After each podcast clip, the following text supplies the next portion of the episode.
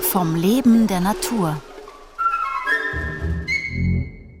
Diese Woche Wohnraum, Nahrungsquelle und Heilpflanze. Die Kräuterpädagogin Petra Paskiewicz über den Weißdorn. Heute mehliger Geschmack.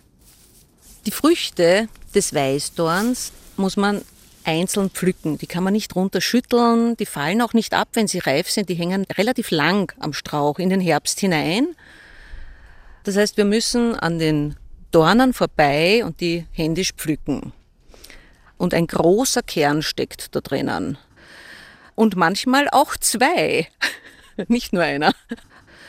Und wenn wir das jetzt probieren, ich koste diese mal.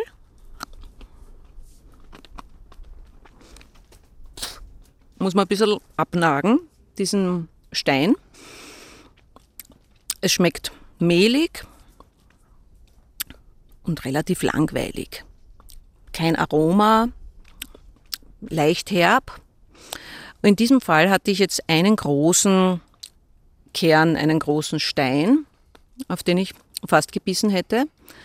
Das ist ein Unterscheidungsmerkmal der Weißdorne, denn die Namen, so eingriffeliger und zweigriffeliger Weißdorn, die Linné anhand der Geschlechtsmerkmale zur Unterscheidung herangezogen hat, das funktioniert beim Weißdorn nicht. Der neigt zur Kreuzung, zur Bastardbildung, zur Hybridbildung und äh, grenzt sich genetisch ganz unklar ab.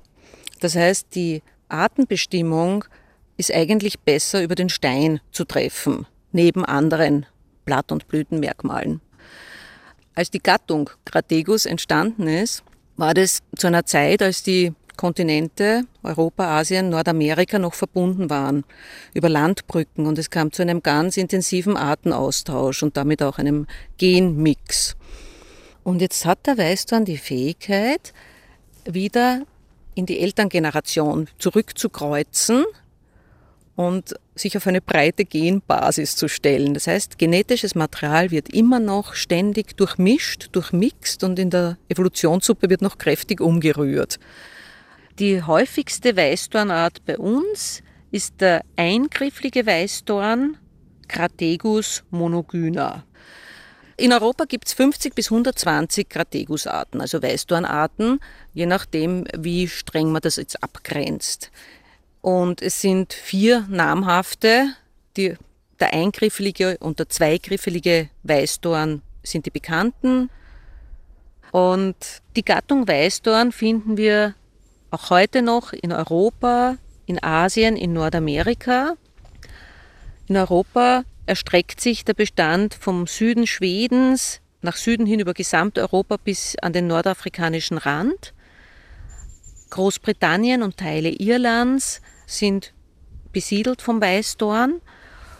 Und wenn die europäischen Hecken im Vergleich betrachtet werden, dann zeigt sich, was den Weißdorn betrifft, ein interessantes Bild. In Großbritannien gibt es Wallhecken, wo 25 Prozent des Bestandes durch den Weißdorn gebildet werden. Das ist in Irland dann ein bisschen weniger, da sind es noch 21 Prozent. Und das nimmt ab. In Frankreich sind es noch weniger. Und Österreich ist kein Weißdornheckenland. In Österreich sind es 3 Prozent.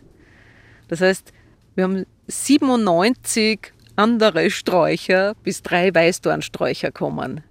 Österreich ist ein Haselland.